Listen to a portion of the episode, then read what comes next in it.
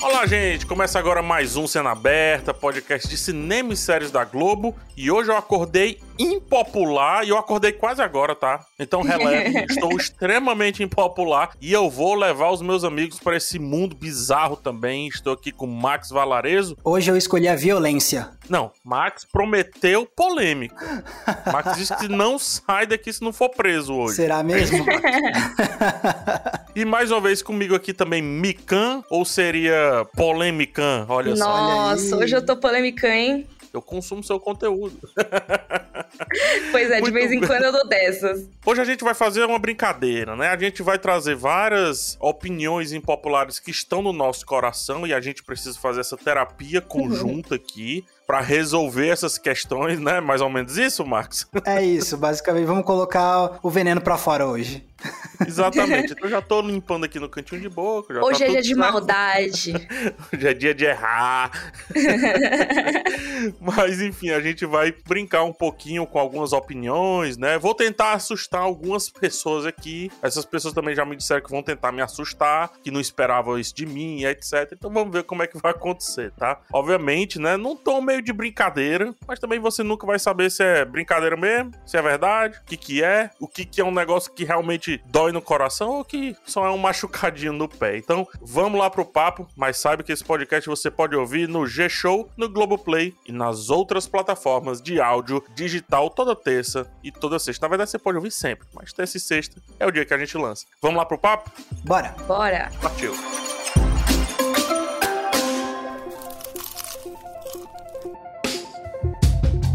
Eu só fui o tempo da vinheta subir, da vinheta descer, eu já tô aqui de volta, tá? Tô aqui de volta e assim, não tô pra é, papas na língua, não tem esse negócio? Zero Uhum. hoje. Olha Zero. só, PH tá tirando as luvas de boxe e tal, vai na mão. É isso, é isso. A gente tem opiniões impopulares e a gente não contou um pro outro quais seriam essas opiniões. É verdade, a gente vai descobrir tudo agora, às cegas, assim. É, então, vamos combinar assim: não vale tapa na cara, não vale briga. Vamos discordar civilizadamente do amiguinho. Vale tapa na cara assim, aquele, né? Ih, Um lá. apresentador, né? Uepa! Muito bom. Mas enfim, Mika, já que você já, já tá dizendo, já tá sendo mais branda, deixa eu ver como é que tá mais ou menos o seu nível. Se você quiser começar a brincadeira, pode começar. Vocês têm certeza? E já, esse tem certeza já me quebrou. Hoje é o dia que eu sou cancelada. Vamos lá. Minha opinião impopular sobre cinema é que o Scorsese tá certo. Olha aí. Ah, não, mas peraí, você, você é impopular em que grupo? Caraca, tipo, es- quando isso cair nos- nas pessoas que seguem a gente, ferrou. É, não, porque é aquele negócio, a gente vai ter opiniões impopulares aqui, mas às vezes vai ter opinião que vai ser popular entre nós três, mas são impopulares com outras pessoas, né? Exato, que é- eu acho que é muito esse o caso. Porque assim, eu imagino que nós três tenhamos entendido a fala do Scorsese, que deu toda essa polêmica, agora ninguém mais deixa de abordar esse assunto. Eu sei que o Max odeia, por isso que eu trouxe aqui, só pra ser É, mas então é bom dar uma recontextualizada pra quem não sabe, né, do que, do que você tá falando, né? De qualquer forma. Sim, pode crer. Então, um tempo atrás, já faz um certo tempo disso, o Martin Scorsese fez uma entrevista e perguntaram pra ele: Ah, e aí, você viu Vingadores Ultimato? E ele, ah, na verdade não vou ver, porque assim, sabe, eu tentei ver esses filmes de, de herói da Marvel, mas eles não são cinema. E aí, as pessoas pegaram essa parte e ficaram: Meu Deus, Martin Scorsese falou que Marvel não é cinema, que não sei o que, não sei o que lá. E assim, ao mesmo tempo, o que que ele fala? Na verdade, gente, é mais como um parque temático, sabe? Você tem aí as experiências, você tem os atores fazendo o melhor que eles podem, mas o que ele trouxe, eu lembro que na época isso gerou uma baita revolta, as pessoas ficaram falando, como assim? Eles podem ser filmes bons sim, ele só tá querendo promover o filme novo dele, que também é verdade, ele tava dando entrevista provavelmente pra promover o filme novo dele, sabe? Só que perguntaram pra gerar polêmica, como sempre fazem. E no fim das contas, assim, é lógico, pode não ter sido a melhor maneira dele dizer o que ele disse, mas eu entendo o que ele falou e ele se explicou melhor depois. E ele realmente fala sobre como o cinema tá virando muito uma coisa gigantesca, que é essa coisa muito, tipo, da experiência, do impacto, do hype, né? E que aí você não tem tanto incentivo pros filmes mais vamos dizer assim, os mais psicológicos, os mais artísticos, os menorzinhos, né? E eu entendo muito isso, porque você pega Hollywood hoje em dia, não tem mais tanto aqueles filmes que são, tipo, médio para alto orçamento, né? Você costuma ter muito ou baixíssimo ou o filme da Marvel, né? Me corrija se eu estiver errada, mas é meio que isso, né? Isso é muito verdade, assim, tipo, tem, tem um vídeo que eu fiz um tempo atrás no canal, já fazendo jabá do Entre Planos. Ia lá. que é sobre o declínio da comédia romântica, né? E uma das explicações que, que normalmente se dá para isso é justamente porque chegou uma época em que Hollywood, os grandes estúdios de Hollywood estavam tão fixados em fazer filmes que bombassem no mundo inteiro e na China e em mercados estrangeiros e tudo mais, que eles começaram a colocar muito mais investimento nesses filmes de altíssimo orçamento e quem acabou sofrendo foram os filmes de médio orçamento, que era onde se encaixavam as comédias românticas. Isso, a gente fica pensando, ah, não, é, os filmes de baixo orçamento sumiram. Na verdade, não, eles continuam aí, tem muito filme independente rolando. Só que é meio que 880, né? Ou você faz o filme com 10 reais, ou você faz com bilhões. Não, eu tô brincando, mas assim, não tem muito aqueles filmes, ah, o orçamento é 70 milhões de dólares, né? Alguns só. É tanto que surgiram várias produtoras específicas para isso, assim, né? Que não são associadas aos grandes estúdios, né? Sim, para poder dar conta disso, né? A Blumhouse, ela praticamente nasce para compensar, não é compensar, mas para pegar uma lacuna ali do cinema, né? Uma, essa lacuna da, da indústria, melhor dizendo. E assim, você não sabe onde você se meteu, Mico, porque... Então, é isso, agora eu vou ser cancelada pelos fãs da Marvel, porque eu... Gente, assim, eu gosto muito dos filmes da Marvel, tá ligado? Eu não tô, tipo... Eu, eu falei que os Scorsese tá certo, mas eu gosto dos filmes. Eu acho que dá para as duas coisas serem verdadeiras, sabe? A gente tá junto, eu falei isso no entrevista pro Flow. Eu disse, gente, o Martin Scorsese tá certo, vai ter um corte lá e tal. Mas quando você vai na entrevista mesmo, é que você percebe que ele tá mais certo ainda, porque eu não vejo ele desmerecer os filmes de herói na entrevista. Eu vejo ele colocar os filmes de herói em um canto específico. E é justamente o que os filmes são, do tipo assim, ele fala, básica, em resumo, resumo, resumo, que os filmes de heróis soam para ele como parques de diversão. Mas ele também não disse que odeia parques de diversão, que não gosta de parques de diversão. ele disse que soa como parque de diversão. Parque de diversão é muito legal. Sim. É, eu já fico um pouco mais frustrado, na verdade, com essa história toda, porque, beleza, você olhando a opinião completa do Scorsese, entendendo as nuances, ok, mas ainda assim eu acho, eu fiquei muito frustrado com a forma como ele se expressou mesmo, sabe? Tipo. É, eu acho que o problema todo foi a forma. Porque justamente, tipo, quando você fala que certos tipos de filme não são cinema, você não é colocar num canto, você tá colocando num, num nível que você considera inferior mesmo, assim, sabe? Tipo, então a escolha de palavras foi muito infeliz, assim, tipo, ó, eu sou muito, muito fã do Scorsese, é provavelmente meu diretor favorito, só que assim, eu achei muito infeliz essa, essa afirmação dele, porque é aquele negócio, tipo, você já vê tanta gente por aí falando que, tipo, blockbuster não é cinema, que filme de super-herói não é... Tudo isso aí é cinema, sim. Tudo isso é arte, sim. A questão é que vai ter obras de arte de diferentes qualidades e de, e de diferentes méritos. E aí você pode, de fato, olha, isso aqui é cinema, só que é cinema ruim. Aí beleza, entendeu? aí beleza. Só que assim, a partir do momento que você fala que aquilo não é cinema, você tá assim, tipo, passando uma impressão. Então, por mais que não fosse a impressão que ele originalmente quisesse causar, foi uma escolha de palavras muito infeliz. E, tipo. Não, eu concordo muito com você, Max. Eu acho que ele foi muito infeliz na forma de comunicar aquilo. Por isso que eu até falei, eu acho que eu entendi ele melhor quando ele se explicou, sabe? Mas eu lembro que na época eu também fiquei brava. Acho que eu fiz até vídeo falando: Ô, Scorsese, que é isso? Você tava no Espanta Tubarões e quer dizer o que é cinema? Sabe? Desculpa. Mas, assim, realmente, tipo, a pessoa vai querendo falar pro Scorsese o que é cinema, né? Também, mas, tipo, também não é assim, né, gente? Vamos ouvir. Ah, mas cara. aqui nós somos impopulares, então. É isso. Impopular pode falar besteira também, né? E uh, pra ser impopular, eu adoro Espanta Tubarões, eu adoro a, a frase que eu digo até hoje, que é ele dizendo que vai comer peixe. Então, assim. Sempre que eu peço sushi, rola isso, entendeu? Então não vem falar mal, dona Mikan, de Espanta Tubarões. Vou falar mal do Espanta Tubarões. Mentira, eu, eu, lembro que eu gostei, mas eu só vi há muito tempo, então também não sei é se ele envelheceu ruim, bem. É muito ruim? Entendi. É, então demais. era o meu critério de criança, provavelmente. Mas é legal o tubarãozinho. A dublagem é muito boa. Hoje eu vou comer peixe. É muito bom. Adorei. Max, já que você está defendendo a popularidade da impopularidade que a Mikan trouxe, vá você, bote a cara para jogo. Não, não corta a relação comigo, não, porque vai pegar em você, no seu coraçãozinho, essa aqui, viu? Tá, vai. Eu tirei um lado do fone para ver. Eu ter sempre dúvida se eu ouvi certo, vai. Ai, ai. Tá, a minha primeira opinião impopular, que é sempre aqui gera mais reação quando eu falo sobre isso nas redes sociais, é que eu acho Christopher Nolan superestimado. Muito ah, superestimado. Max, ai meu Deus. Max, será que eu vou ser cancelado junto com você? Porque eu concordo um pouco. Globo, foi bom enquanto durou. Tô cancelando Ah, meu contrato ai, aqui, viu? Um abraço, gente. Tchau, Ah. tchau, tchau. Tá, não me liga não, tá? PH, tchau. PH, cê- calma, calma, vem cá, vem cá. Mas eu não cá, deixa eu dar uns odeio tapinhas. ele. Eu só, tipo, não sou tão fã assim. Cara, o, o negócio é que assim, muitas nuances se perde na, na internet, né? Então, quando eu falo que eu acho o, o Nolan superestimado, o que que muita gente lê? Max odeia o Christopher Nolan e tal, Zé hater Fala que ele é ruim. Assim, é, ele, sim, ele é ruim em algumas coisas e em alguns filmes, sim, na minha opinião. o, o negócio é que é justamente isso, assim. Então, só pra dar uma, uma esclarecida agora, não é que eu odeie tudo que ele faz, assim, eu acho que ele tem bons filmes, sim, especialmente O Grande Truque, prova- provavelmente dos filmes que ele fez é o que eu mais gosto, e os dois primeiros filmes de Batman que ele fez eu gosto bastante. Mas, assim, de resto, cara, assim, Dunkirk, Amnésia, A Origem, Interestelar, assim, não consigo ser muito fã desses filmes, não. Tem alguns que são até ok, A Origem eu acho ok, mas, por exemplo, Interestelar, assim, eu acho ruim de doer, assim, de, tipo, de ruim, eu, eu detesto Interestelar. e é isso, assim, tipo, e é uma opinião muito popular justamente porque muita gente, incluindo o nosso querido amigo PH, gosta muito do Nolan, acha que ele é um dos melhores, só que as pessoas estão erradas, não, tô brincando. Será Tô que essas brincando, mas pessoas não deveriam mais existir? Ter podcast, ter voz? Não, Max, é comigo? Né?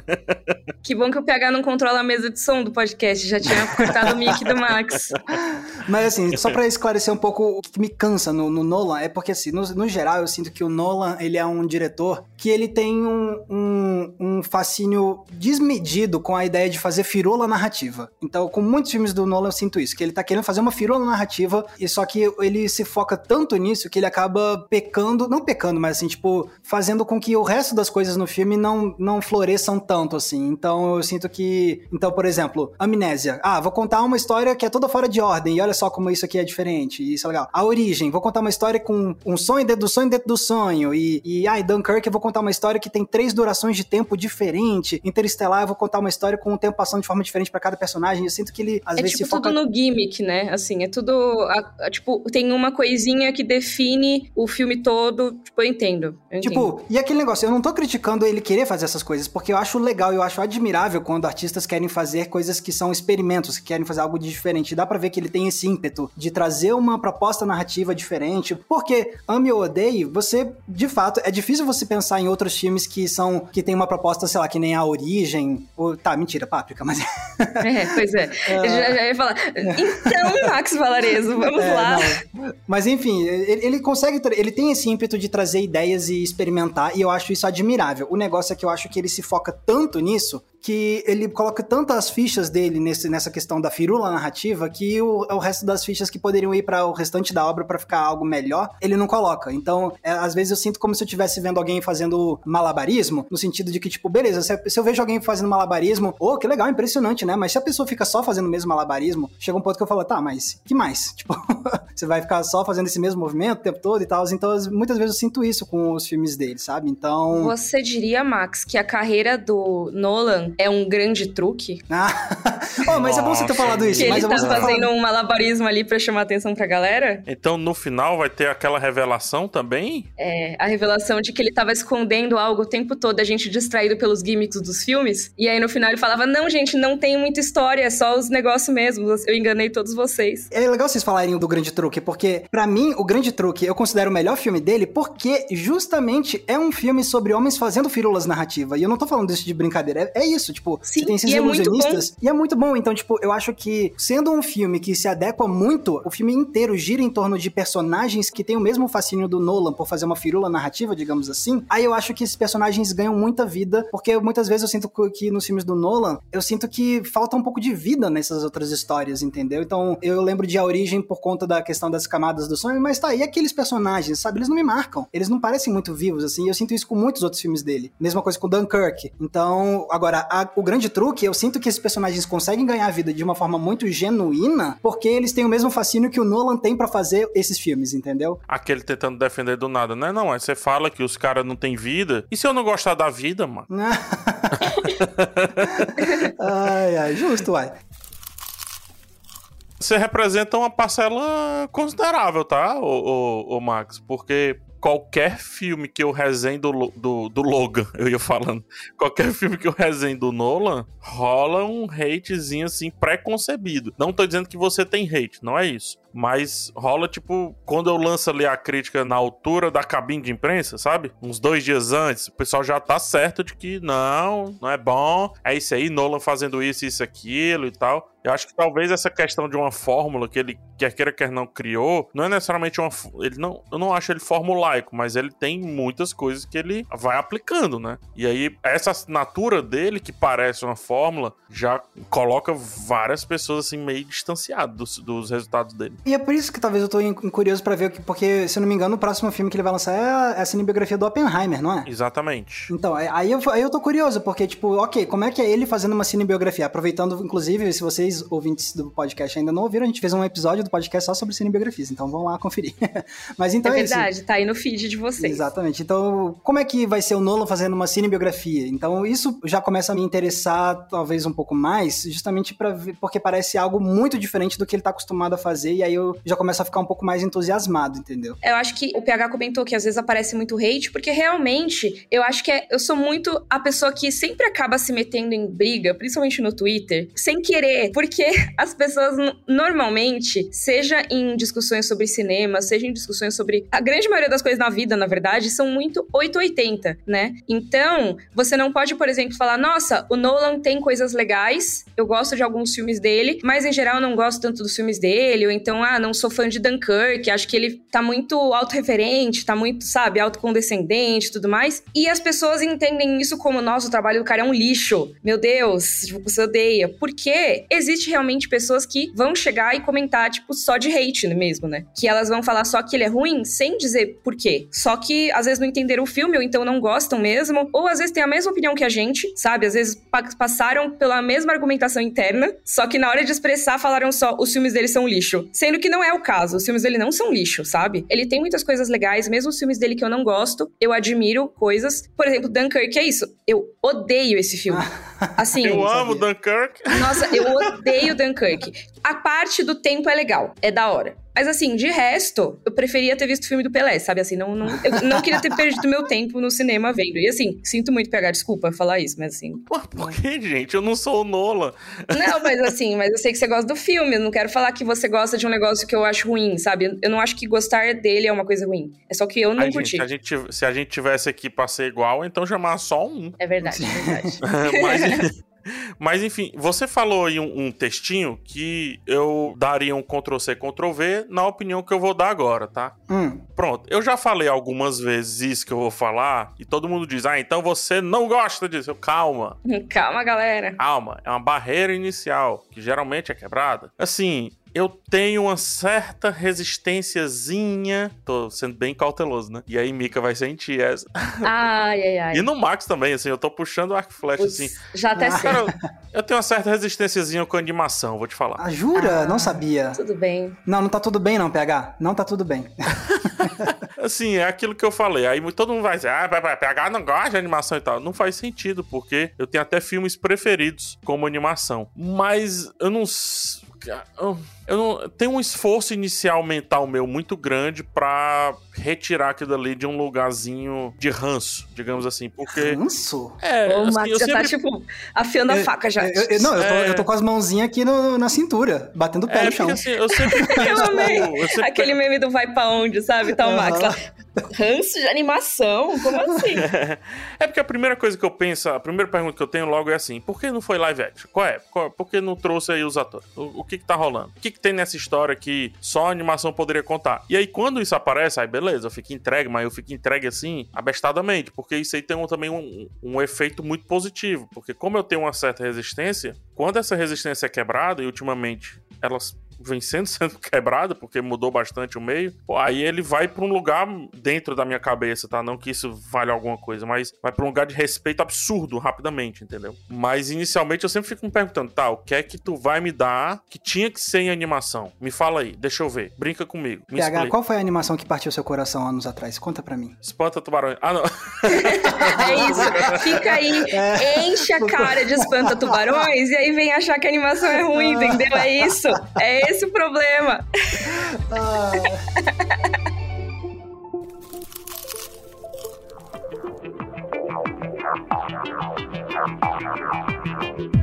eu fui apresentado para as animações como um, um, bom ocidental, né? Então, assim, eu imaginava que era do tipo, se for para bicho falar, então que seja em animação, entendeu? E aí tem o outro lado, que é outra opinião polêmica que eu tenho. Não sei se é polêmica, não. É filme de bicho falando para mim, me pega assim, do tipo assim, nossa, me perdeu. O bicho falou, me perdeu, me perdeu. Quer dizer, então você odeia o Rei Leão, PH. Essa é a sua opinião polêmica. Mas aí é em animação. Aí tudo bem. Exatamente, porque eu fui apresentado. Ah, aí. entendi, entendi. Tipo, filme live action com animal falando. Tipo, Baby. Opa, opa, me o Baby, acho legal, eu curto algumas paradas, ah. mas me perde ele falando. Não, é, é, eu não, não gosto, me sinto desconfortável também com bichos reais abrindo a boca e fechando, é estranho. Até esse Rei Leão realista, digamos assim. É nossa. muito estranho, é. Um, um, dos motivos de eu ter achado esse live action, entre muitas aspas, de Rei Leão bizarro, é botar o leão do documentário de Vida Selvagem abrindo e fechando a boca para cantar, eu achei bizarro. Nossa, muito ruim. Isso é louco, isso me pega demais, demais. Mas aí, explicando, né, como eu acho que eu fui orientado pelo cinema ocidental, que pega assim, não, é, vou passar animação, então vamos pegar umas paradas assim, mais bicho falando, brinquedo ganhando vida, né? Vamos personificar as coisas e tal, tipo um carro falando, essas coisas. E aí, esse preconceito ele vai sendo quebrado, o que vai conectar com outra parada que vocês já se surpreenderam uma vez quando eu falei. Eu demorei muito a conhecer o Hayao Miyazaki. E quando eu fui conhecer o Hayao Miyazaki, o estúdio Ghibli mais precisamente, consumi tudo. E foi quando minha percepção realmente mudou completamente, que não necessariamente é para animar o que um live action, digamos assim, consegue animar naturalmente, consegue dar vida naturalmente. Não é só o bicho que tem que falar, né?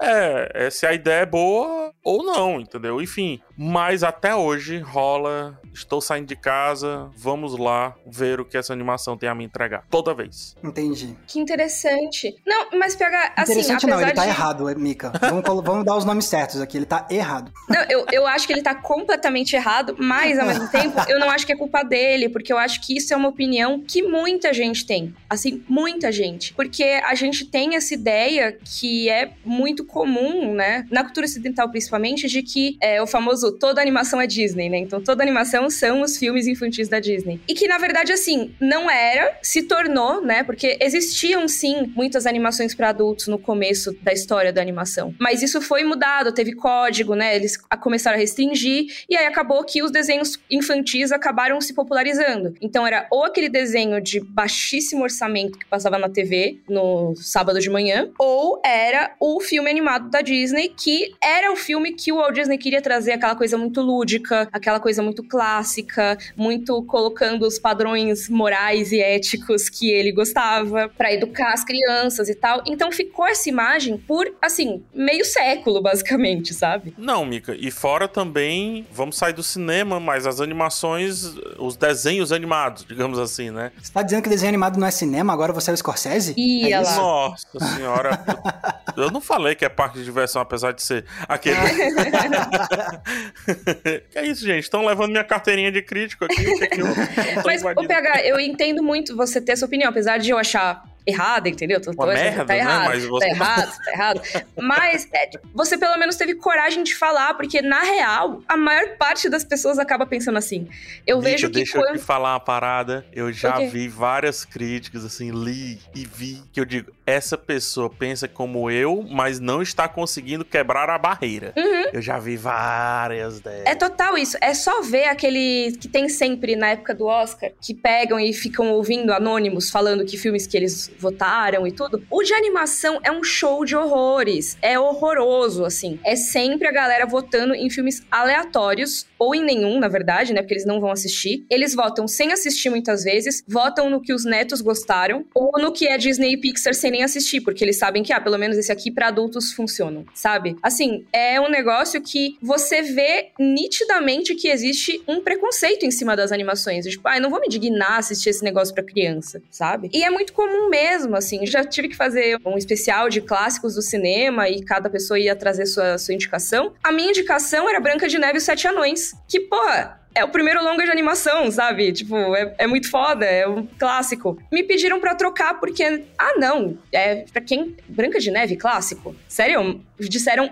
com essas letras, sério mesmo que você vai indicar esse filme? Mas Caraca. é um dos filmes mais importantes da história do cinema, né? Foi exatamente o que eu falei, mas aí, tipo, falaram, ah, é verdade, né? Bom, se você quiser, coloca. Aí eu, eita, tá bom, né? Então, já que é assim, vou colocar um live action, já que você gosta tanto, você só considera cinema live action. Aí eu coloquei. Mas, assim, é muito comum isso acontecer. Muito bizarro, porque uma indústria nasceu a partir disso. E, e aí é quando entra, quando, quando aquilo que eu já falei algumas vezes, né? Eu não tô dizendo que é o papel do crítico, mas tá dentro do papel do crítico de cinema também. Muita gente pergunta, ah, o que é que faz o crítico e tal? Cara, é se despir constantemente de preconceitos, assim, sabe? Constantemente. Do tipo, tá, não, não curto isso, então vou consumir tudo. Desde o começo. Vou entender a gênese. E aí, quando você entende a gênese, aí você vai tipo, você vai se quebrando, sabe? No sentido de desconstrução. Você vai dizendo assim, nossa, como eu era idiotinha, hein? E aí você vai rompendo. Eu com filme de terror, viu? Eu sou assim. Porque é isso, eu fiquei muitos anos com um baita preconceito e só, sei lá, nos últimos 3, 4 anos que eu tô conseguindo entender que, cara, era um preconceito mesmo, assim. Porque eu achava que era só susto pulando na minha cara e que tem muito mais, inclusive na gênese do negócio. E aí, agora que eu tô correndo atrás disso. Mas você tá falando muito, tá me defendendo, Mika.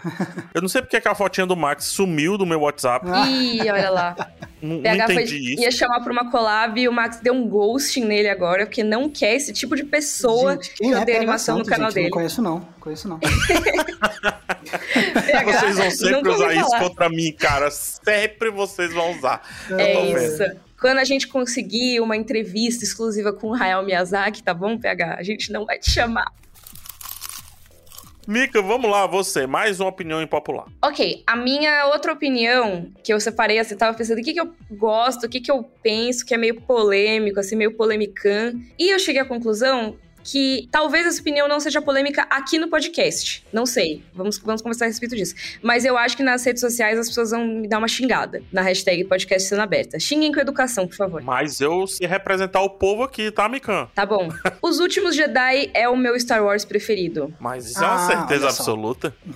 É, eu falei, é tipo. Não, peraí, peraí, peraí, peraí. É o seu Star Wars de todos os Star Wars preferido, é isso? Talvez. Assim, talvez não mais que o Império Contra-Ataca, mas, tipo. Oh, é, eu ia falar que é, o, é ousado falar que é o melhor. Eu gosto muito, mas não é o melhor, na minha opinião, porque justamente pra mim o melhor é o Império Contra-Ataca. Não disse que é o melhor, eu disse que é o meu preferido. Tem, tem uma diferença aí, né? Tipo. Ai, mas entendi, assim, entendi. é, eu, eu não sei, assim, eu precisava muito, assim, rever um seguido do outro só pra eu ver exatamente qual é o meu preferido, mas eu fico balançada, porque eu amo o Império Contra-Ataca, acho muito legal, muito da hora, mas levando em conta a trilogia atual, eu gosto da importância dos últimos Jedi, sabe? Do que ele fez, do que ele representa, até mesmo a treta. Para mim, ele é, tipo, atualmente um dos filmes mais importantes de Star Wars, sabe? E eu curto demais, assim. Eu gosto muito do que foi feito, eu gosto muito da maneira como ele deu uma democratizada, de certa forma, em alguns elementos de Star Wars. O silêncio do PH está ensurdecedor nesse momento. então eu tô meio curiosa com o que o senhor Conselho Jedi vai, vai dizer, se ele vai me banir aqui do podcast. É, eu tenho, uma, eu tenho uma opinião polêmica em cima disso aí. Eu tô no, numa fase de talvez esse filme se transformar no, no melhor filme de Star Wars, para mim. Eu tô, tô reassistindo tudo e tô quase chegando nele. E eu acho que ele vai ultrapassar o Império Contra-Ataca dentro do meu coração, porque eu achei ele um filme bem audacioso para o que tava se encaminhando de Star Wars. Não é? É por isso que eu gosto tanto dele, PH. E eu acho que ele ter gerado tanta polêmica em cima, talvez tenha sido exatamente por ele ter sido audacioso sabe? A gente vê que Star Wars estava tentando, né, uma direção muito segura, né, uma direção muito piloto automático. E ele pega e dá uma sacudida. E que poderia ter sido algo muito incrível, assim. Mas depois tentaram remendar e não deu muito bom. Então, eu não curto muito, sei lá, uma. Vou inventar um termo aqui para ver se faz sentido, depois eu explico. Hum. Eu não curto muito uma iconoplastia narrativa. tipo assim, eu não, eu não curto essa, essa exaltação de certos símbolos dentro de uma franquia do tipo, não pode mexer, não Sim. pode tocar, não pode não sei o quê. E às vezes eu vejo que a maioria das críticas, às vezes eu vejo não, eu sempre vejo que a maioria das críticas a esse filme, que para mim narrativamente é um dos mais poderosos de Star Wars, eu sempre vejo assim: ah, mas o Luke não pode isso. Ah, mas o sabre de luz é, é sagrado e não sei o quê. Cara, sagrado vai pra igreja. Porque o pois cinema, é. ele tá pra quebrar, ele tá pra romper. Eu chamei na época que o Star Wars 8, né, esse que você tá falando, é um filme frustrante. E a melhor coisa que a, a, gente pode receber da arte, pelo menos do meu ponto de vista, é a frustração. Ou seja, estou esperando algo, estou com algo construído na minha cabeça, pá, quebrou. Fui frustrado, me levou para um canto que eu não estava esperando, é uma sala escura, e agora, para onde que eu vou? Poxa, as sensações elas vão crescendo. Star Wars 8 é muito isso pra mim. E aquilo do, dos textos Jedi queimando, né? Total. Que é muito complicado, porque quem não gosta dele não vai considerar essa cena algo bom, né? Mas eu achei muito maravilhoso, porque ela é exatamente dizendo, gente, não se apeguem sabe? Não se apeguem aos símbolos, não se apeguem às coisas que vocês consideram sagradas na franquia, porque não são elas que são sagradas. E dizendo que eles estavam errados. É, exato. É, é, um negócio assim, ah, você considera que o Luke é intocável, sabe? Que, ah, não pode fazer nada com o Luke, não pode mostrar de jeito X ou jeito Y, mas o filme não é sobre isso, sabe? E acho que é a mesma coisa que rolou com os textos Jedi, é meio que assim, o texto é importante, Tá, mas não é sobre isso, sabe? O cara ser Jedi não vai precisar desse texto, é. sabe? E, e eu acho isso tão legal, porque assim, eu sou uma pessoa que sempre curtiu Star Wars, ah, legal, sabe? Bacana, mas eu sempre achei um negócio muito assim, tá, é o boneco sabe? Tipo, as pessoas gostam do boneco. Então, assim, elas querem que apareça o Chewbacca. E eu acho que isso acaba empobrecendo um pouco a experiência de você ver um filme, que você tá esperando o boneco aparecer. Você tá esperando uma coisa clássica ser reprisada, né? Uhum. Nesse caso, não. Eu acho que os últimos Jedi trouxe algo diferente, sabe? Sim. É aquilo que eu falei, Mika. Assim, você tá sempre buscando as mesmas sensações. Sim. É o que eu brinco. Não sei se eu já falei aqui, acho que não. O paradoxo da coxinha. Você se liga? Não, acho que não. uma brincadeirinha que eu criei, assim, para mostrar como mais ou menos eu mudei a minha vida depois de entender o paradoxo da coxinha. Aqui vai o que é o paradoxo da coxinha. Tô muito curiosa. Não, assim, a gente não sabe mesmo se coxinha é um negócio legal, assim, porque ela, teoricamente, ela é meio que toda errada, assim, sabe? é óleo, é não sei o que, etc. Só que um dia a gente comeu uma coxinha que, tipo, nossa, que sensacional! que sensação é essa? O que, que é isso tal? E a minha brincadeira com isso é que todas as próximas coxinhas a gente tá tentando buscar aquela primeira coxinha, sabe? Uhum. E aí vem a coxinha que não é tão legal, a coxinha oleosa, a coxinha que dá azia, a coxinha que a ponta tem mais massa do que frango, tá entendendo? A gente nunca encontra mais aquela primeira coxinha. Em vez de a gente dizer, opa, então tem esse outro salgado aqui. Ah, então tem isso daqui também. Ah, então tem isso. Então, o paradoxo da coxinha é essa brincadeira, assim. Eu acho que as pessoas sempre estão buscando aquela sensação inicial sobre o Luke. O cara sonhador que queria conhecer as estrelas. Uhum. Mas como que você vai esperar desse cara que já conheceu as estrelas a mesma sensação do Luke que ainda não havia conhecido as estrelas, ô brother? O cara que enfrentou seu pai e tudo mais, como você consegue esperar a mesma coisa dele? Não faz sentido. Pai? Que? Ele é pai dele? não, mas é isso, exatamente. As pessoas, elas não entendem muito que existem diferenças de um personagem de um filme para outro porque ele se desenvolveu desse filme pro outro, né? Agora o silêncio do Max é que tá me deixando assim, é... Não, nesse caso pode ficar tranquilo porque eu tô só balançando a cabeça dizendo sim. Tipo, sim. Né, eu tô com vocês nessa. Aquele velhinho de perna cruzada, né? Só... É, né? Já tá tipo, hum, entendi. Achei que você tava julgando a gente. Não, mas... de jeito nenhum. Mas assim, além disso que a gente trouxe, né? De, é, ele mexeu em coisas importantes, né? E coisas que as pessoas consideravam sagradas, e até por isso ele é tão polêmico, e por isso que eu gosto tanto. Eu acho que ele trouxe temas muito legais para discussão, né? Ele falou muito sobre a guerra especificamente, né? Que, assim, gente, Star Wars, sabe? Guerra. E eu acho que é uma franquia que, apesar de tudo, ela não trazia tantas discussões em si sobre a natureza de uma guerra. Assim, eu sei, é meio estranho isso, vocês podem discordar é porque era de Jedi, Jedi, Jedi, Jedi. É, tá. tipo, Jedi, Jedi, Jedi, mas você não fica pensando, tá, e o impacto disso? Tá, isso aqui, sabe? Quem lucra com essa guerra? Que lado que está certo ou errado? Será que os dois lados têm culpa no cartório? E assim, apesar de ter um momento aqui e ali, isso nunca foi discutido muito a fundo, né? Nos filmes da trilogia originais. Opa, você fez uma referência a Alice Aquino, é isso? Fiz? Fez, aqui é ali. Ah! eu tava, mas será que ela falou isso daqui de Star Wars? É verdade, a Alice Aquino, nossa colega de vídeos nos YouTubes da vida, fala muito de séries. Inclusive, a gente podia chamar a Alice aqui, hein? Sim, sim. Alice Aquino, aqui. É, ah. aqui e ali, né? Quem sabe? Vamos chamar ela aqui.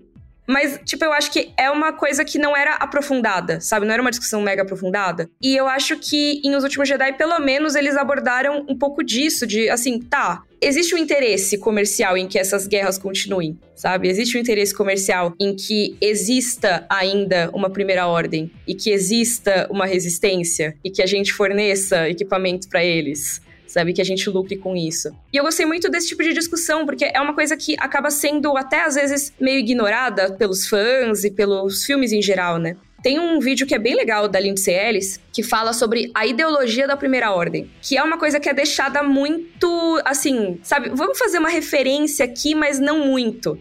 Porque a gente precisa também vender o boneco dele, sabe? E é o tipo de coisa que fica sem ser colocada para os fãs pensarem, refletirem, né? Então, ah, beleza, eu tô aqui torcendo para um lado contra o outro, o outro lado é um pouquinho mais malvado, mas assim, torço pela briga para ser um filme legal. E eu acho que esse filme pegou e discutiu a natureza da briga de um jeito que eu achei interessante. Além dele ser muito bonito visualmente, eu gosto muito daquela parte com o sal e com a parte vermelha. Nossa, Ah, é não, maravilhoso. muito bom. Muito bom. Inclusive, só pra complementar, você falou a, a filosofia da briga e tudo. Esse filme é totalmente Musashi, o livro dos Cinco Anéis, né? Que O quinto aprendizado, o ensinamento, melhor dizendo, do Musashi é a mão vazia, ou seja, é o vazio, é a não luta e tal. Que é justamente o que o Luke faz. Ele não luta. Ele faz um idiota lutar sozinho. E é isso, é tipo, é perfeito isso, sabe? Vou me estressar porque eu fico me lembrando das opiniões alheias, aí eu fico me pegando. Pois é, quer coisa mais samurai, Jedi, né? Porque é isso, né, gente? Desculpa, assim, Jedi é, é meio buchidoso o negócio, né? Quer coisa mais samurai, tipo, quietinho lá no canto, deixando o conflito se resolver, as coisas acontecerem, tipo, agir sem agir. Estou ficando nervoso. e por isso eu vou pedir pra gente mudar de assunto. Tá bom. Porque tá- eu tô me lembrando das opiniões populares sobre essa Ah, opinião, é. entendeu? Pois é, é, então é isso. A reação da galera com esse filme foi algo que me afastou muito do fandom, eu acho, porque eu fiquei realmente triste É. vendo as coisas sendo faladas. Tinha muita crítica válida, sim, tinha, mas eu acho que se perdeu no meio de um monte de esgoto, sabe? Uhum. Assim, teve muita coisa horrorosa que foi dita. Estou nesse momento fundando a religião Mikan. Ah, a gente, 5 horas da tarde, tem que tomar café, tá, gente? Só pra dizer. é isso, não dorme mais. Tem que tomar café de noite pra não dormir nunca mais. Max Valarezo, vamos lá, Sim. você. Muito quietinho. Muito quietinho pro meu gosto, tá? Ah, tá não, é É. porque eu tava concordando com vocês, mas beleza, eu vou trazer minha próxima quieto. opinião, então. Hum. o pessoal fala aqui no Ceará, né? Casa silenciosa, menino quebrando tudo. Ah, Ih, olha lá. O Max tava digitando um textão aqui. A minha próxima opinião impopular, ela é. Também acho que é uma que não vai ser impopular entre nós três, mas ela é uma impopular com um grupo muito específico. A minha opinião é a seguinte: quando um filme vai adaptar um livro, um quadrinho, um jogo de videogame, ou até fazer um remake, ele não tem obrigação nenhuma de ser fiel à obra original. E isso é uma coisa que irrita muita gente, especialmente quando é tipo adaptação de livro. Mas você tá falando que pode colocar negro fazendo papel que eram de brancos originalmente, mano? Será possível? Oh, meu Deus! Não, mas está distorcendo completamente a essência da obra, trocar esse personagem secundário. Aquele, né? não é nem o nome dele, né? Mas Maxwell, você tá falando. Gente, o nome dele não é Maxwell, tá? Porque o negócio é que, assim, eu sinto que quando a galera reclama de- sobre o filme não ser fiel e tudo mais, eu acho que tem diferentes camadas. Porque você tem a camada mais básica, que é a galera, tipo, que fica comparando de fato. Ah, não, porque no livro aconteceu desse jeito e no filme é assim. No livro o personagem é desse jeito e no filme é assim. Eu acho que é a reclamação mais comum. Eu acho isso tão vazio. E eu discordo que isso é um- uma obrigação que o- a adaptação tem que ter. Também Mas acho. tem uma segunda galera que, tipo, até que não concorda necessariamente com essa primeira camada, mas fala assim: ah, não, não precisa ser idêntico à obra original, mas tem que ser fiel ao espírito da obra original. Isso já é uma camada a mais, digamos assim. E até disso eu discordo. Tipo, a adaptação não tem Olha. obrigação nenhuma nem de ser fiel ao espírito da obra original. Tipo, porque a adaptação é, é uma obra própria e ela pode ter tido a inspiração numa obra original, mas mesmo se não tiver meio que honrando o espírito, tipo, pode sair algo incrível dali. Então, se a gente falar sobre quantos filmes que a gente adora que são muito diferentes em termos de trama e de personagens em relação ao original. Tipo, só se você pegar, sei lá, Blade Runner, já é um dos melhores exemplos, entendeu? Uhum. Tá, eu acho que a gente vai discordar sobre a segunda camada. Então, Eu tô com o PH. É. Mas eu entendo. Eu acho que pode sair coisa boa. Eu vou dar um exemplo do que, qual foi o filme que me fez chegar a essa conclusão, a essa segunda deixa eu dar um parte. exemplo. Que aí você já vem com esse exemplo e me mata. Pode ser? Hum. Por exemplo, você fala assim: ah, talvez não seja necessário trazer o espírito, né? Aquela questão toda mais central ali e tal. Mas se a gente fizer isso com ensaio sobre a cegueira, por exemplo, entendeu? Será que não era melhor fazer outra parada em vez de adaptar? Porque o livro é sobre a essência. Se a gente não for trazer as discussões dessa essência, por que adaptar? E aí tu me quebra com o teu exemplo aí. Tá, então. Porque o, o, que acontece? Toda adaptação, de certa forma, é um discurso sobre a obra original. Ele tá trazendo né, um discurso sobre a obra original. Até e mesmo aí... quando é feito pelo próprio autor. Sim, uhum. sim. Então, eu acho que é nessa parte de, de, quando a gente percebe que uma adaptação é um discurso sobre a obra original, isso abre novas possibilidades. E para mim, o melhor exemplo disso é um filminho chamado Tropas Estelares, dirigido pelo Paul Verhoeven. Olha! Porque esse filme, ele é uma adaptação de um livro de ficção científica, que acho que é dos anos 50 ou 60, não tenho certeza. É, ele é pulp, então é no máximo 60. Uhum. E o livro original, ele conta essa história sobre a humanidade e forças militares lutando no espaço contra alienígenas que são tipo insetos, não sei o quê. Só que a obra original traz um discurso muito pró-militarismo. Que era muito comum nos pulps, né? Exatamente. E o Paul Verhoeven, quando foi adaptar esse livro, ele decidiu fazer uma sátira ao livro original. Então ele uhum. conta a mesma história sobre seres humanos lutando contra alienígenas, não sei o que lá, e ele apresenta esses personagens amando fazer esse tipo de coisa e amando ser os militares e amando cometer crimes de guerra, não sei o que, só que o jeito que ele encena isso é de uma forma satírica para apresentar isso como um negócio absurdo e que é muito problemático. É isso, assim, é uma adaptação de um livro e que ficou um, um, filme muito legal por conta desse discurso que ele faz que vai na direção oposta da obra original. Então, esse foi o filme que mostrou isso, assim, que é legal, assim, obviamente eu não tô dizendo que ah, se o filme for fiel à obra, ao espírito da obra original, ele vai ser ruim. Não, muito pelo contrário. Muitas das melhores adaptações são muito boas porque conseguem honrar o espírito, mas eu não acho que é obrigatório. Porque a partir do momento que eu encontro uma adaptação que vai completamente de cara, assim, tipo, no sentido oposto do, do, espírito da obra original, e mesmo assim ele consegue ser muito bom, isso me prova que isso não é obrigatório para aquela adaptação ser um bom filme, entendeu? Eu entendo o que você falou. A parada que mais me pega de tudo que você falou, eu acho que da segunda parte a gente ainda tem que conversar mais, Max. Uma cervejinha. tem que ser cervejinha. Mas o que mais me pega que você falou é dessa primeira camada. E muita gente destrói, por assim dizer, a sua opinião sobre aquela obra, se firmando nessa primeira camada que eu acho muito boba, assim, ah, uhum. isso aqui não tá igual aos quadrinhos, ah, é. isso aqui não tá igual ao livro, ah, que fulano era assim. A fidelidade, né? Cara, poxa, aí eu, eu me pergunto real, uma pergunta que todo mundo já se fez em algum momento, talvez, não sei. Que é assim, para que então o filme, né? Uhum. Se já tem lá a parada. E talvez isso responda um pouco talvez essa discordância que a gente tem com relação à segunda, à segunda camada. É massa o que o Paul Verhoeven fez. É sensacional. Mas é muito a antítese. E a antítese ainda faz parte da síntese, ou seja, ele precisou daquele espírito, ele precisou daquela pérola, sabe? para construir a sua. Uhum. Não é que ele desmereceu. Se você desmerece, aí eu já começo a questionar o quesito a adaptação. E quando eu falo desmerecer, é no sentido de, tá, entendi, mas vou por aqui. Uhum. É mais ou menos isso que na minha cabeça ainda não tá tão claro. Por isso que eu acho que a gente tem que conversar mais, cervejinha então. Opa, eu gostei. assim, eu concordo com o Max no ponto de não ser obrigatório, porque sim, você pode ter alguma coisa que, vamos fazer entre muitas aspas, né? Desrespeita a essência, não quer dizer desrespeito de desrespeito, ai, ofender nem nada, mas de assim, simplesmente não seguir, né? Não ser muito fiel. E ser algo bom. Existem coisas boas que podem sair disso. Mas eu acho que assim, elas são as exceções que comprovam a regra. Hum. Eu acho que, em geral, se você mantém o espírito do negócio, a adaptação tem mais chance de ser mais legal. Entendi. Sabe? Entendi. Porque muitas vezes o que a gente tem é aquela obra que simplesmente pega o nome, porque é famoso, e assim, não faz nada com aquilo, sabe? Faz um negócio completamente à parte. Ou às vezes só assim, um personagem ou outro e transforma em outra história, só para poder usar o nome. E eu acho que é muito pobre esse tipo de adaptação, na maioria das vezes. Pode ser coisa boa. É, eu acho que quando só usa o nome, aí eu acho uma puta falta de sacanagem. e só pra não confundir, Mika, não tô dizendo que você fez isso, não, mas é o pessoal que tá ouvindo mesmo.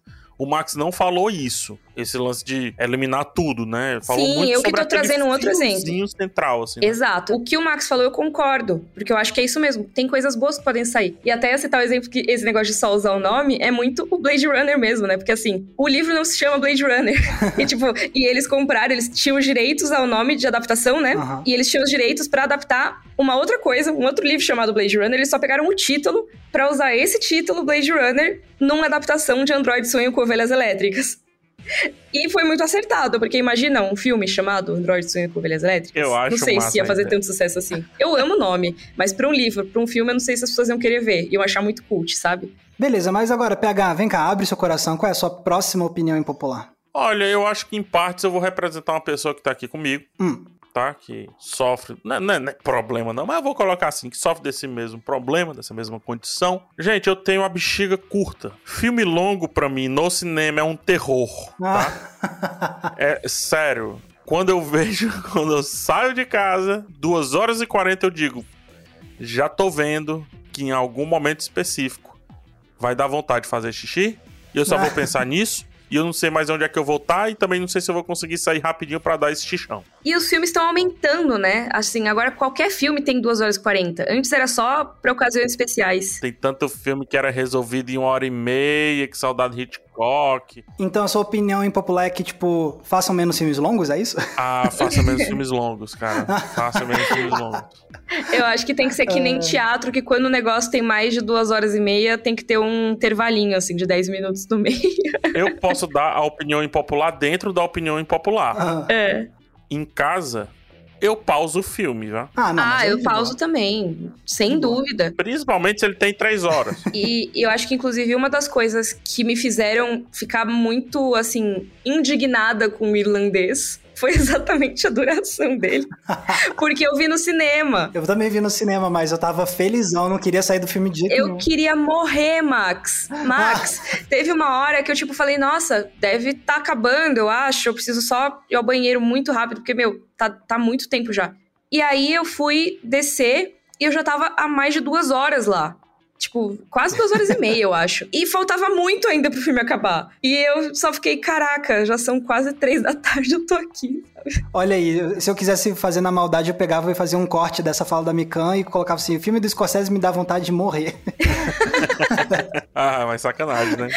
Assim, não filmes do Scorsese, eu gosto muito dos filmes dele em geral, mas, cara, o irlandês eu tive vontade de morrer. Eu pensei, meu Deus, por favor, alguém me tira daqui, eu não aguento mais. E toda hora ele parecia que ia acabar, e não acabava, e continuava, e se Ah, eu fiquei tão arrastava. feliz quando eu vi que não tava acabando o filme. Eu tava no oposto de você, eu não queria sair de lá. Deus, Max, que masoquista. Mica, Mica, você tá lá como uma profissional do cinema. Você tem que transcender as suas necessidades biológicas. Você tem que ir pra um novo plano de existência, gente, por favor. Ah, o Martin Scorsese vai pagar meu médico? Não vai, não Aquele, vai. né? Faça a sua urina fazer parte da narrativa, amigo. Ai, meu Deus. Que horror. Cinema 4D. Nossa, que, que horror. Mas sério, eu acho que, assim, eu acho que o irlandês, ele é um caso de filme que, pô, ele foi feito e, tipo, pra sair no streaming, tudo bem, ele não foi feito pra isso, mas ele saiu no streaming, então não teria tanto esse problema. Tanto que várias pessoas recomendaram uma divisão dele como se fossem episódios de série e tal. Mas no cinema, realmente, a gente tem tido cada vez mais filmes que não precisavam ter mais de duas horas. Com duas horas e meia, duas horas e quarenta.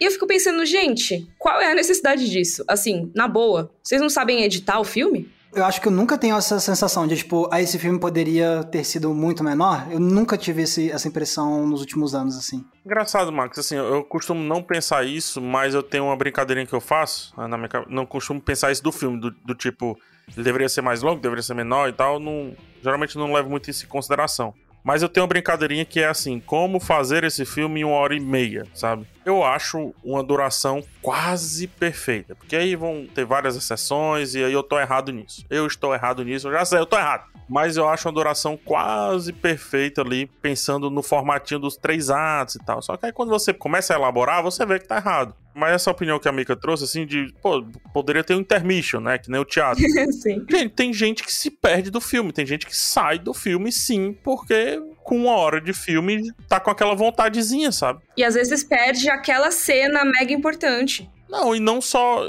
Tem os que não saem, fica ali com a bexiga apertada e fica ali, fica ali e tal, tal. Esse sou eu. Pois é, mas tu consegue se conectar perfeitamente, apesar daquele negócio ali tá querendo explodir, daquele alien tá querendo sair do teu corpo? Sim, porque, como eu falei, eu consigo transcender para outro nível de existência, gente. Gente, vamos canonizar Max Valaré.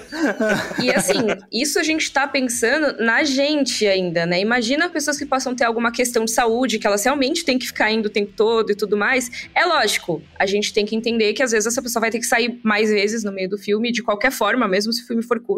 Mas o que eu acho que é importante pensar é que assim, poxa, você não deveria ser obrigado a sentar tantas vezes, tipo, por três horas seguidas sem necessidade disso, sabe? Eu acho que tem filmes que sim, eles precisam desse tempo para contar suas histórias. Tipo Duna, a primeira parte, eu achei um filme longo, mas que por mim podia ser mais longo.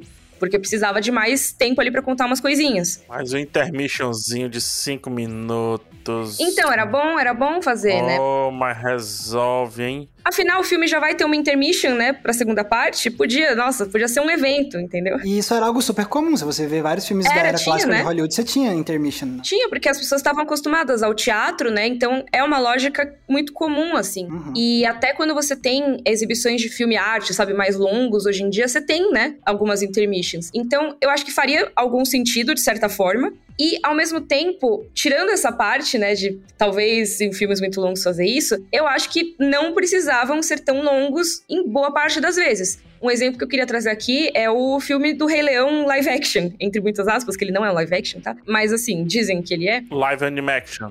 É, exato, um live CGI. Ele tem meia hora a mais que a animação original. Nossa senhora. E assim, pra quê? Sabe? Por que você quer pegar esse filme que já é legal, sabe? Já tá bonitinho, já tem tudo perfeitinho ali e tal, e aumentar meia hora, sendo que não é uma reimaginação, não é uma adaptação, é um remake. Eles conseguiram estender o remake em meia hora, e eu imagino que seja muito porque a gente tem essa tendência hoje em dia que tudo tem que ser muito longo. Acho que hoje a gente já tem outra categoria, não tem não, Max? Hum. Porque ó, ó, a gente tem os curta-metragens, os média-metragens, Uhum. os longa-metragens, e qual é a outra categoria? Quero morrer? não, não, é o não, é o não faça xixi metragem. É o se urine nas calças metragem, né? É, Meu Deus. A gente vai aproveitar e vou cortar aqui, tá? Porque o É papo isso, tá a gente bom. já começou a, É. começou a confusão aqui, é isso. É, começou, já tem gente aí querendo ir ao banheiro também, porque quando a gente fala xixi, já dá vontade de ir ao banheiro também. Ai, gente, muito obrigado pelo papo, tá? Curti, curti mesmo, Adorei de verdade. demais. E olha que eu nem Nossa. falei do Olaf, mas fica no ar. Ih, Isso olha fica lá. no ar aí pra um próximo. Você fala do Olaf, eu falo do Garfinho do Toy Story e a gente faz uma rixa de personagens irritantes, é isso. boa.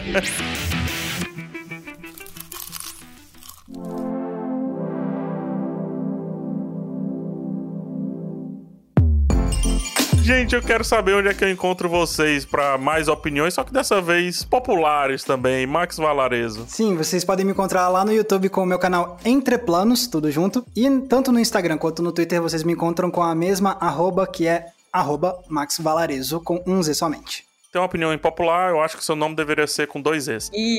Isso tá muito errado, isso tá muito errado.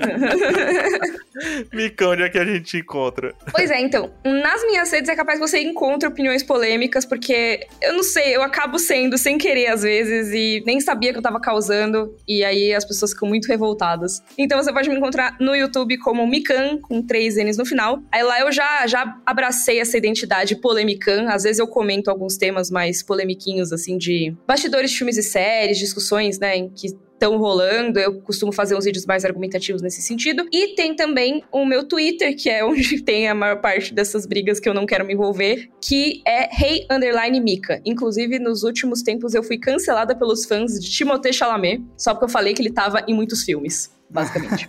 Me sigam lá para mais takes errados como esse. PH Santos, onde as pessoas podem te encontrar na internet? Você pode me encontrar buscando PH Santos no YouTube, essa rede social, que o algoritmo, não sei o que. Não, tô tentando ser impopular, brincadeira.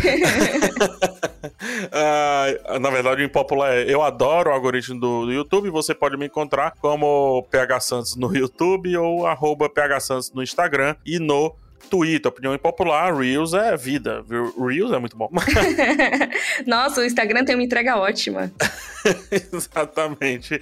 E esse podcast você pode encontrar lindo, maravilhoso no G-Show, no Globoplay e nas outras plataformas de áudio digital, toda terça e toda sexta. E também convido vocês a usar a hashtag podcast Cena Aberta e colocar as suas opiniões impopulares e também falar um pouco sobre as nossas impopularidades. Mas não xinga a gente não, não xinga a gente não. Não, não xinga a Mikan. Agora, eu e o Max...